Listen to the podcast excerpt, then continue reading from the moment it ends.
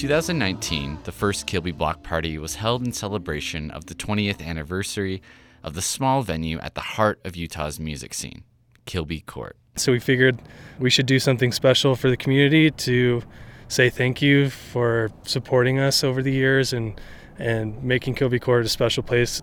That's Nick Smith, the director of Sartain and Saunders Presents. They organized the block party and own several music venues in the city, including Kilby Court.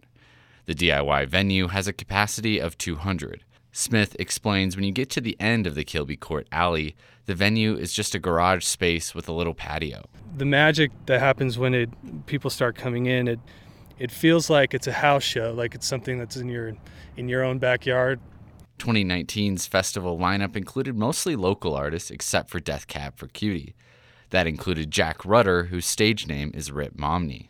He's gained millions of listeners the past few years and is also playing at the 2023 festival. Yeah, the performance itself was really fun. Like the festival was really well run. Like now now it sort of feels like humble beginnings, you know, to like Kilby Block Party, but at the time it was like huge like for Salt Lake. Smith says initially the block party was meant to be just a one-time event. After that first one was passed, the the amount of uh, support we got from it and just the feeling that we had from from being able to throw an event like that just we we came together and we said we should do this every year. And then the pandemic happened. Unable to hold the festival in 2020 it returned in 2021 in the same format with more touring artists. For 2022 smith says S&S took a big risk by expanding the block party to two days and moving it downtown to library square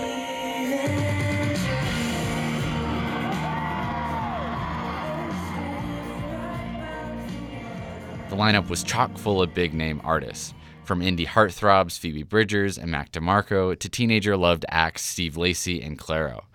The risk paid off. That was the best turnout we had so far. Uh, it sold out within the first six days, went on sale, which totally blew us away. Smith thinks one factor in the success was that people were less burdened by COVID 19 risks, creating a bigger hunger to see live music. And the other component would be the lineup where you know, we decided to bring on uh, four stages instead of just the two, and that allowed us to really diversify the lineup, bring in a lot more touring acts mixed with the local acts. Brady Flores is the co founder of the local record label Up Here Records. He says last year was a big step up. This is something that Utah has needed for such a long time, like their own like real music festival. Cuz like we have the Twilight series, which are all really great, and I love going to those. But like, it's not like a true to form music festival. For the fourth Kilby Block Party on May 12th to the 14th of this year, it will be a three day festival. The artists playing include The Strokes, Pixies, Caroline Polachek, and Run the Jewels, among 55 others. Rutter remembers searching Kilby Block Party when the lineup was first announced.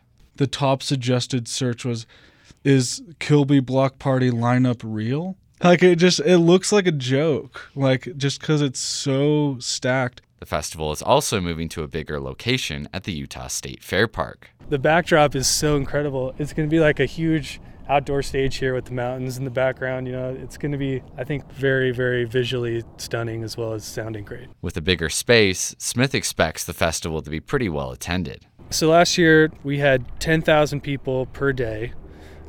This year we'll probably have somewhere in the area of 25 to 30,000 per day. Shelby Maddock is the lead singer for the Plastic Cherries, a Salt Lake based rock band playing at the block party.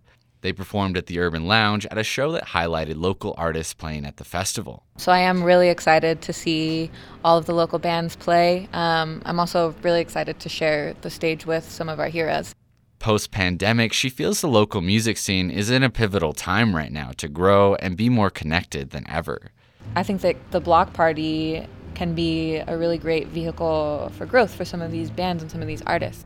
Rutter thinks the block party will have a lasting impact on the local music scene. I wonder if it's if it's really important in terms of like taking ourselves seriously. To consider Salt Lake a music hub of some kind. Smith says next year's block party is already in the works. They hope to make it even bigger and better to solidify it as an important festival that people can rely on every year. I'm Andrew Christiansen reporting.